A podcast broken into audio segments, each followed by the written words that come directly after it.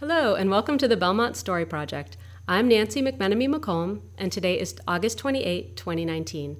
I'm speaking with Ottavio Forte, who is a longtime Belmont resident and an aerospace engineer who worked on the Apollo mission. Thank you very much for coming in. It's my pleasure to be here, Nancy. So, I understand that you started working for MIT back in 1963. Uh, yes, that's uh, that was my first job as an engineer. Uh, I went to the City College of New York, and uh, upon graduation, I was uh, uh, interviewed by MIT on campus. Okay, so they came recruiting They for came recruiting, talented yes, yes. engineers. And so I came. That was my. Uh, I had several interviews, and only MIT offered me a job Hmm. uh, to work on the Apollo uh, Apollo uh, project, and that's what took me to Boston. And I never moved away from Boston. I was uh, at MIT essentially uh, for about 22 years, uh, working on guidance systems essentially. Yes. Oh, okay. When you started at MIT, um, I, I would imagine aerospace engineer was that something of a new field at the time? Uh, not really. I was essentially I was an electrical engineer, not aerospace engineer, to be specific. Yes, okay. I did design circuits uh, during uh, the Apollo program, but uh, I designed even more circuits later on for the for the Navy programs. And my circuits, I think they're still patrolling the oceans in submarines, in nuclear submarines. I think they are. Yes. Oh, wow. Yeah, uh, I uh, designed a special interface uh, between the guidance system and the missile autopilot, uh, which was uh, digital for the first time. Until at that time, they had analog signals uh, that uh, gave the uh, gimbal angles to the autopilot in analog fashion, in sine and cosine. And I was the first one to digitize them and send them to, auto- to autopilot in a digital form. Oh, it was uh, was really pioneer. It was unusual uh, at that time. It was. Wow. Okay. To, to go back to the Apollo mission, when you were hired by MIT, um, were you working, you were an electronic engineer, and what did they sort of have you doing um, for that particular project? Uh, I was in a uh, in a group uh, it's called I think Human Factors, and uh, we did uh, we collected data. We did instrumentation to collect data uh, with X15 with uh, you know um, space data. Uh, we also I'm uh, sorry. w- So when you say space data, what do you mean? uh, um, we send airplanes to pick up the horizon data up in, in outer space. Okay, and we uh, also uh, worked on the uh, on a simulator where the astronauts would come there and use the simulator for the, was what was a mid-course correction. Now, when the space uh, uh, craft is going to the moon, uh, sometimes you have to steer, make sure you don't miss it when you get closer. And this is the way the simulator, where the uh, we had a, a hemisphere with stars and okay, and the uh, the astronaut we had actual astronauts there. They would come there and uh, superimpose uh, the uh, stars with with landmarks on a map, and they would, they would push uh, a very simplistic joystick and mark see if they could uh, uh, superimpose the ma- the uh, the star with the with the landmark. And so for, for steering the mecha- Okay. for steering the, the ship. Right. So when you Okay. say they were go, they were in a, um, a simulator. It was sort of a like a you know a simulated It's- capsule it- basically yeah, that they were in similar- to try yes, to have the, yeah. the cockpit that they Yeah. were really going to have and so whatnot. we had really astronauts there, two uh, early astronauts. I don't remember their names. Names, yeah. Uh, to uh, work with us and uh, practice with a joystick, simple joystick, just X Y direction. Yeah. Yeah. Yep. Neat. And um, I was wondering about that time that you spent at MIT working on that. What was the atmosphere like? Was it was it very high pressure, or was it was it fun, or was it? Uh, no, would it was a very low pressure. It was really it was mo- much more academic than uh, Okay. would- today would uh, be the Draper Laboratory. Uh, with there's a lot of freedom there. We had a lot of vacation. Mm-hmm.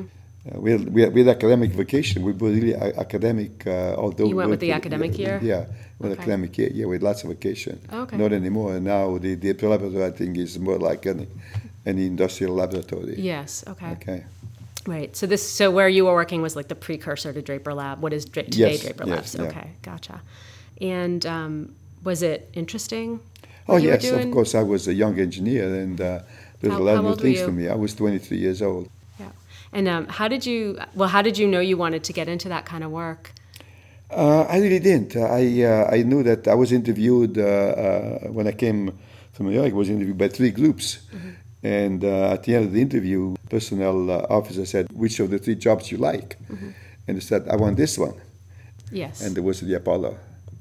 Right. And so Kennedy had made his speech by then. Like, did, did you sort of know in big picture what you were getting I involved in? I remember uh, Kennedy, uh, John F. Kennedy. I remember when I came to Boston, uh, I was walking Boston Street, and there was uh, John Kennedy uh, in the street there. So he was a very tall uh, man, okay? And I just happened, and then two months later, uh, he died. He, two months later, I was at Draper Laboratory, and I still remember the, the exact time when somebody announced, uh, you Yeah. know, uh, President Kennedy got shot. So this was all within a couple of months of, uh, and I was, I was in the laboratory at that time. At I that time, working on have an image of what happened. Yes. Yeah, yep, Yeah. yeah.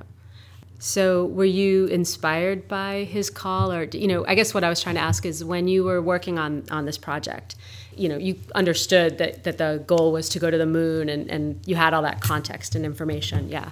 Well, Um, that was uh, it was a really military mission because uh, because of the Sputnik uh, a few years before, uh, Mm-hmm. we were afraid that the the Soviet Union might overtake us in defense using uh, space probes, uh, Right. Mm-hmm. space equipment. Okay, and so uh, it was really a military uh, uh, build up.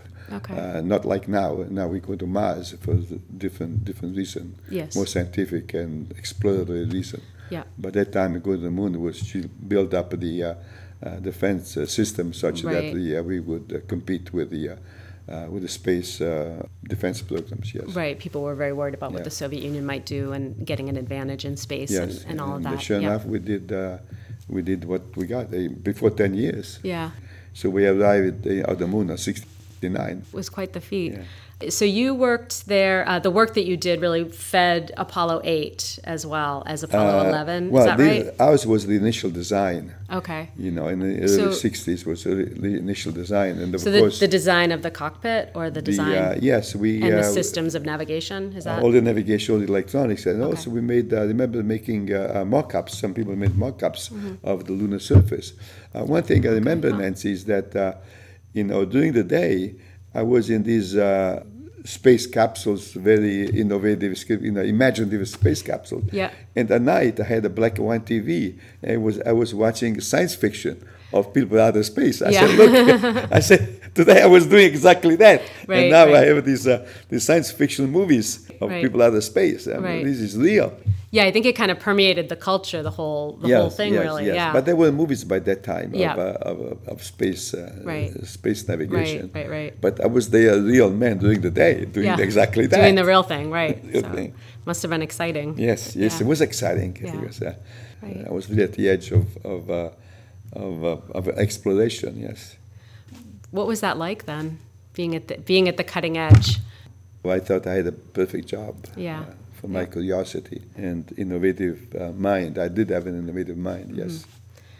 um, yeah i can imagine so you came you um, backing up even further you came from italy as a teenager Uh, yes, I came Italy. Uh, I, uh, I had the seventh grade uh, uh, education in Italy. Seventh grade? And seventh grade, and I skipped the eighth grade. That was equivalent. And so I went right into high school. Mm-hmm. Okay. And that was not easy because uh, not so much the language, although I had one year of English in Italy. Uh, it's the culture. Uh, I uh, remember this very well. That uh, this was after the Second World War, and I was born before the war, and so I was more mature as a child, Mm-hmm. Okay. as a teenager, than the uh, the boys and girls of Brooklyn Mm-hmm. who did not go through uh, through a war. So I really felt more mature than uh, Mm-hmm. even in schools. I felt more mature. So I didn't really associate too much with the uh, with the American kids at that time. you know. okay okay so you finished high school here in the states Yes, I Is that finished uh, finished high school in Brooklyn, four years of high school, and then I was admitted uh, to the city college in the evening, and I had to matriculate uh, to uh, to be. Uh, I had to pay some small fees for the for the courses, but after one year I matriculated. I was just like everybody else. Okay. Yeah. Okay. Um, and right as you were mentioning earlier, it was it was almost free in those days. The Yes, CCNY. yes. You just have to pay like ten dollars to keep your uh, application in, in file. That's all you have to do. Wow. Yeah. Yes.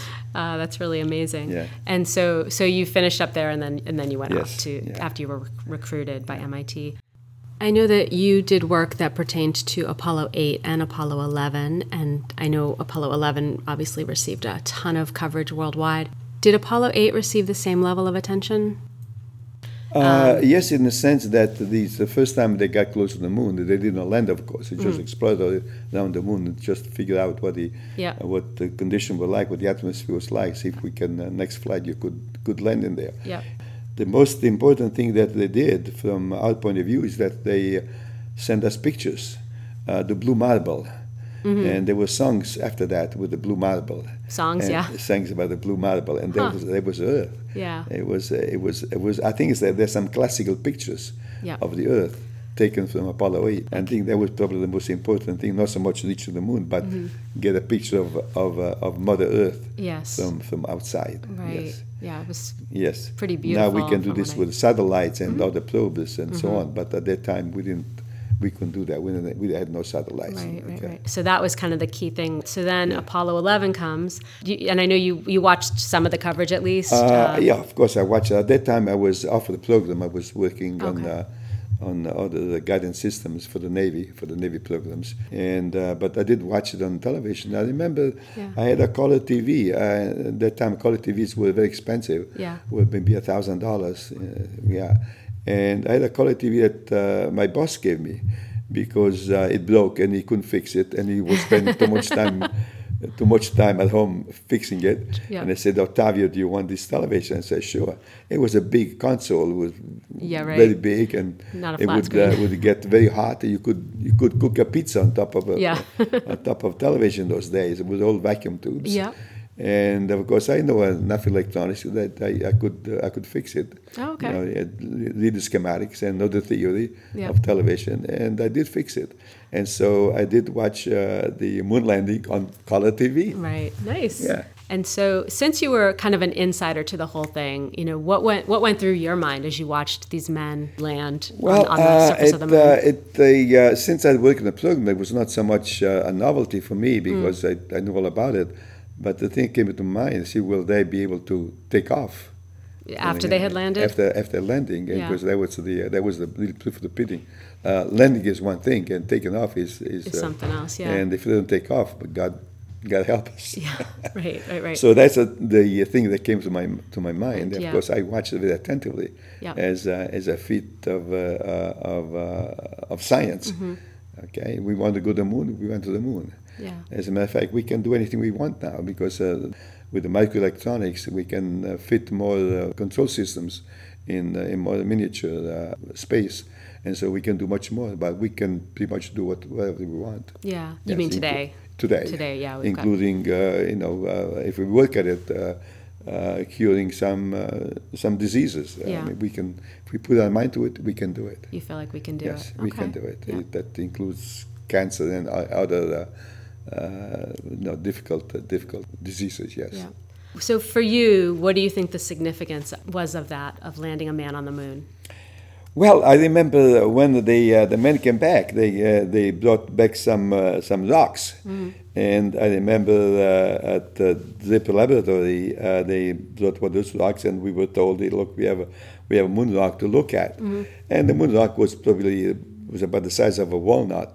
It looked like a piece of charcoal, and so there was a long line of engineers, you know, Yeah. ready to was uh, on the spotlight, and and we passed by. We couldn't stay too long because everybody wanted to see it. Mm-hmm. And when we got to the dock, he said, "All that work for that." Yeah.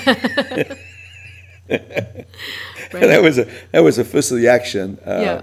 of, uh, of uh, looking at the moon rock. But I do remember that uh, that event. Do you have any hopes for the future of space exploration? Things that you'd like to see us do? Uh, I think I think we we, we, can't go any further out. Uh, We uh, we cannot explore any more of the um, of the uh, uh, solar system. We uh, to even go to We- Mars, we- and I don't see why we go to Mars. It's very difficult. Difficult because of the distance Yeah. and the energy required to get there, and then coming back is not easy. So we are pretty much limited by the uh, uh, by the uh, distances Mm-hmm. and the speed with which we can uh, go places. Mm-hmm. Uh, so we cannot get outside the solar system for sure, or even to Mars is a is a tough to It's a begin with. challenge, right? And so for that reason, uh, if there are uh, if there are other uh, other planets out there or in other solar systems, planets like Earth, where there could be uh, uh, people like us, they by the same token they cannot come to us because Yeah. it's too far away, and the the basic laws of sciences of science, they also work in uh, the universal. So if we cannot go to them, they cannot come to us for the same reason. And so for that reason, I do not believe in uh, in uh, extraterrestrial uh, beings being on Earth. yes, yes, I see what you're saying. no such a thing. Right, right, right. Because Um, it's impossible for them to come here, just as impossible for us to go elsewhere. Right. And that's the way God wanted it. Right. If we can change topics a little bit, um, Sure. I just am curious. How long have you lived in Belmont? I live in Belmont. Uh, I'll be. It is my 49th years. Yes. In the same house. Yes. Oh yeah, great. Yeah. And, um, And I came here with a young wife, and, and uh, we- we had two children that were born here. They went to the Belmont uh, school systems, and yeah. now they, uh, everybody is out of the house, and I'm live alone in, on the same place where I, I where I, I started the, the family. yeah, Yes. gotcha. Do your kids live nearby, or Huh? uh, have your kids uh, gone far, or are they nearby? Uh, no, uh, when uh, my daughter lives in uh, Beverly, uh, Massachusetts, and my son lives nearby in uh, in Back, Back Bay. Yeah, he has a condo in Back Bay. How has Belmont changed over the years that you've been here? Well, I remember when I came over, we had uh, two newspapers. We had the Citizens and we had the Herald, and now we have uh, uh, the Citizens Herald, which uh, I'm sure has difficulties in, in adjusting to uh, modern communication and, and journalism. So, uh, uh, because of technology, everything is very dynamic. Everything changes. Uh, All the jobs, all the professions, uh, journalism, you name it. Yeah. A lot of changes. Uh, communication is uh, with the speed of light. You know, we know what's happening in the rest of the world. They, Yeah. So not just. Belmont, but everywhere. Not just Belmont, yes. Yeah. So uh, uh, it has affected Belmont too, yes. Uh, Yeah. Mm-hmm. Now we have the uh, Belmont Media Center, which uh, sends, uh, um, we have local programming, Mm-hmm. and I'm a director of, uh, of the Belmont Media Center. Right. And so we try to uh, reach the uh, locals with the local uh, uh, local news, and uh, and we try to improve that too. yeah. Are there any changes that you would like to see happen in Belmont? In Belmont, uh, not really. Right now, I'm really because I'm retired and my, I, I don't have growing children. I really try to, I try to take a, a backseat to, to what's going on in Belmont. They let the younger generations uh, bring it forward. But uh, Okay. I really have no uh, no complaints of, uh, of uh, I don't miss anything in Belmont. Okay. I pay my taxes on time uh, always, and Yeah. uh, so I have no uh, no pressure to do anything. Okay. Uh, a lot of people at my age they move out of Belmont because of taxes. You know, they're Yeah. not uh, they don't have children in in in the, in the schools anymore. You know, I put out the garbage maybe once a month. I don't produce that much garbage, so I'm not. Uh, a big consumer Mm-hmm. of the Belmont things, but uh, nevertheless, I'm very happy being here. Yeah. I know everybody, uh, not everybody, but I know a lot of people, so I feel comfortable. Yeah. And I have no need to move anywhere, even though my house now is it's kind of big. Yeah. But I stay busy around the house. I have sculptures in my garden, Yeah, I and was gonna lots of ask you. them. I have, I have honeybees, so I, I stay busy in, Right, in my own, right. In my own cocoon. Yes. Yeah. So now, since you bring up the sculpting and the beekeeping, um, I know you were interviewed uh, by the Citizen Herald or Wicked Local about the your art. Yeah. Um, have you ever been interviewed about the beekeeping at all, or? Uh, yes, there was uh, uh, what's going on. Uh, uh, Jen Jen Knight, what's her name? Jen Knight, I, th- I believe her name is. Uh, she interviewed me, and we had a half-hour show on about beekeeping uh, on what's going on program that she Okay. that she has. Uh, I also made a couple of videos. Uh, uh, one is on uh, Belmont uh, um, server. You can you can anybody can watch it. It's On called Beekeep, Bel- Beekeeping in Belmont. Okay. Is that with the Belmont Media Center? Belmont Media Center. Yeah, you you uh, you tune in Belmont Media Center. Actually, you can uh, search it on Google. You search on Google uh, uh, beekeeping in Belmont, and it comes out. and you come up. Okay. They come out. I have other videos there too. I also have a video on uh, winemaking. Uh, it's called uh, what's it called? It's called uh, Wine and Moonshine Made Easy. so if you uh, search on Google the Wine and Moonshine Made Easy, you can watch one hour how to make wine and moonshine. Okay. Now, going to, I guess let's start with the winemaking. How did you get involved in winemaking and moonshine making?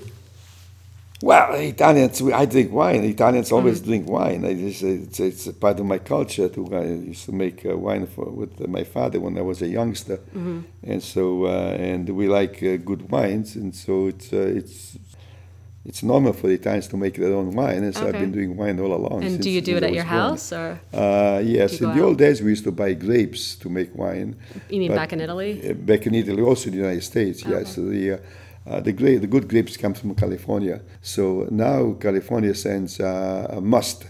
Must is uh, must is M E U S T. Mm-hmm. Uh, that's uh, that's unfermented uh, grape juice, and you uh, you you buy a bucket of uh, six gallons out of the uh, the market in, uh, Charlestown, whatever, in September October for about sixty dollars or so, and it's a six-gallon uh, bucket of, of must.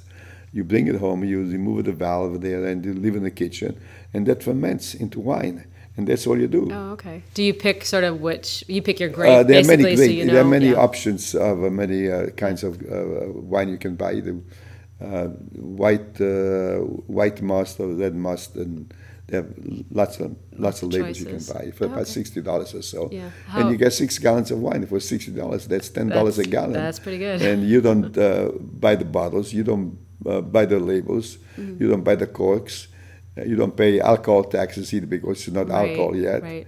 And you have pure wine, and there's nothing better than that. Does it taste good? It tastes excellent. Yes, Oh, yes. okay. All Uh, you know, uh, homemade wine tastes a little bit. It tastes more fruity Mm. because uh, uh, it's not pasteurized, of course, Mm-hmm. and uh, uh, bought wines are pasteurized, and the uh, the taste is controlled from year to year, Mm-hmm. from bottle to bottle. Mm. So you have a guaranteed taste every wine because it's uh, there's a lot of fixing, there's a lot of chemistry goes on there. Okay. There's a lot of adulteration, I would say. Mm-hmm.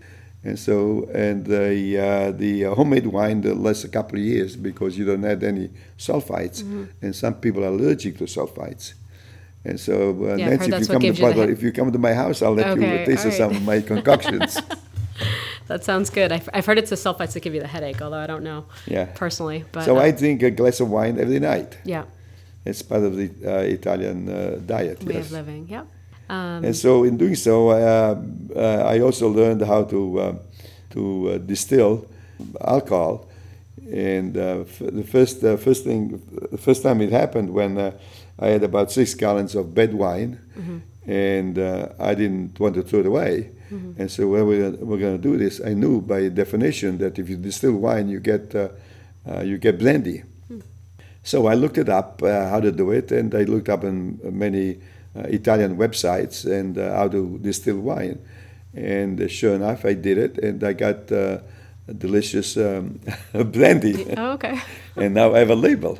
I have a label of brandy uh, distilled by me, and Oh, I have yeah. lots of labels, and I made all the liqueurs. Yeah. Okay, so I distill. What happens when you when you squeeze the grapes? Uh, the grapes are still kind of sweet, and there's still alcohol there. Uh, you you uh, you take the the pomace or the the skins, and you let it ferment a little bit longer, maybe maybe another couple of weeks, and then you put them you put that in a in a uh, uh, bain marie, bagno maria in Italian, and uh, you uh, you essentially they float in in water. You boil the water you, in in a, in a, in a, in a stock pot, a big stock pot which I have, and you and the the vapors come out, and the vapors is alcohol, and you condense that, and that's uh, that's alcohol, and that's grappa actually by definition. Ah, okay. That's you make. Oh, okay. So if you watch my video, uh, wine and moonshine made easy, Yeah. it's all in there. All right. Well, thank you. I'll have to watch that. That sounds interesting. um, and uh, so I'm wondering about your beekeeping. How did you get involved in doing that? It was around uh, about 30 years ago. There was a swarm in uh, some of my bushes, uh, and uh, and that brought back some memories. Memories uh, when I was a child, when my father tried to uh, be a beekeeper and, uh, and not uh, very successful.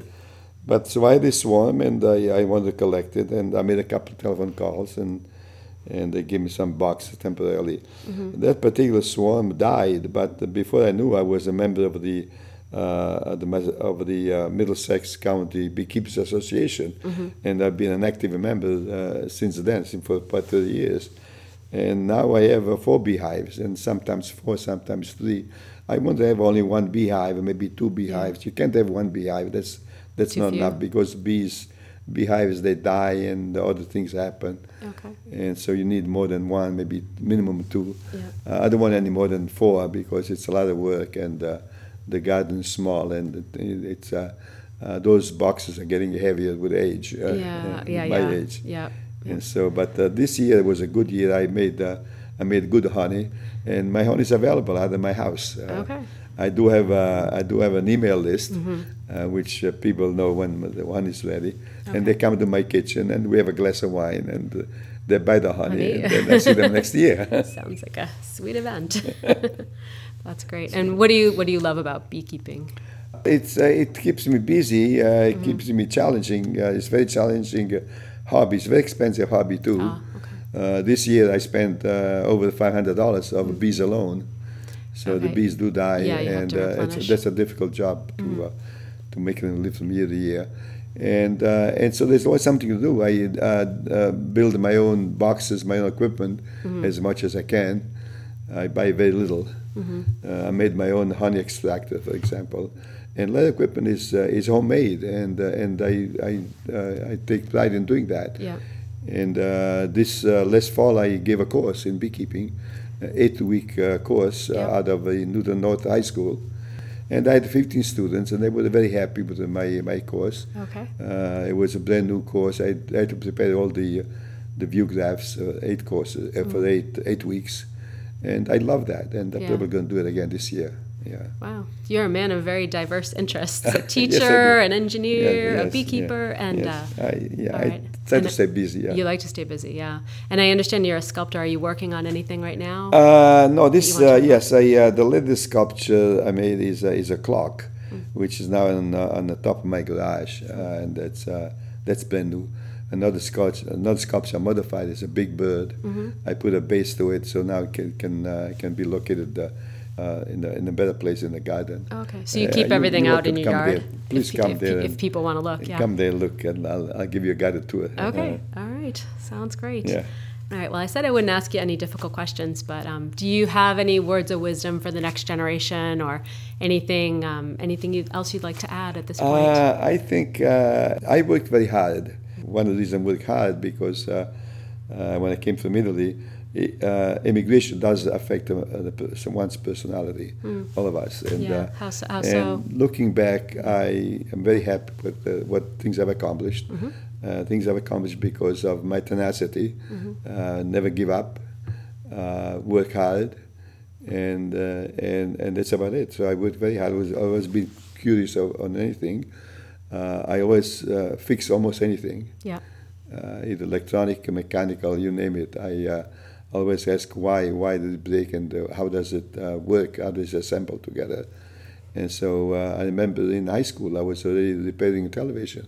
As a matter of fact, in high school I, uh, I was awarded the second second prize at the, at the science fair in Brooklyn. hmm Oh, in Brooklyn. Yes, and Yeah. uh, yes, it was a senior high school, and there was a science fair in all Brooklyn. Brooklyn is over two million people, wow. And uh, I got a, I got a second. Uh, Do you remember your project? uh, oh yes, I what it remember was? the project. What yeah. was it? The project was uh, was uh, it showed was a was a mechan- was a uh, was an electronic box which explained how the vacuum tube works. And the vacuum tube is the forerunner to the transistor. The transistor was invented in 1948, Yeah. but since the early 1900s, uh, the vacuum tube was called the uh, Fleming valve at one time. Uh, was what uh, made uh, uh, television and radio Yeah. work. You said Fleming valve. So I think that, that was the first one. Yes. Oh, okay. All Yes, yes. In the 19, uh, early 1900s, Yeah. uh, 1908, it was the Yeah. vacuum tube. Okay. It's uh, it was a, it's called thermionic emission, where you have amplification uh, by uh, having electrons go from uh, uh, a negative to a positive plate, Mm-hmm. and in between you put uh, you put another electrode, which can uh, mo- uh, modulate the uh, the number of electrons Mm-hmm. that escape from the cathode to the plate. Uh, this may be too difficult to for the novice, but Yeah. essentially it. People can try to look it up. Yeah, yeah, Um, they all can look it up. Yeah. So you've, you've had a up, very uh, look up the the thermionic emission or vacuum tube, and you'll you get the theory behind that. gotcha. And I, I repaired the televisions when they were all the vacuum tubes, yes, and uh, and I still can repair uh, electronic weapon. Uh, Mm-hmm. Now it's more difficult, of course, because everything is in, located in one chip. yeah. But I can still look into it and see what uh, what can go wrong What's outside the chip. Huh. Yeah. Wow, very interesting. You've been a very had a very uh, curious and interesting life. It Yes. sounds like, yeah. Yeah. All right. Well, again, it was very nice to meet you, and thank you so much for coming in to speak to the Belmont Story Project. It's my pleasure to uh, be interviewed by you, Nancy. Thank you.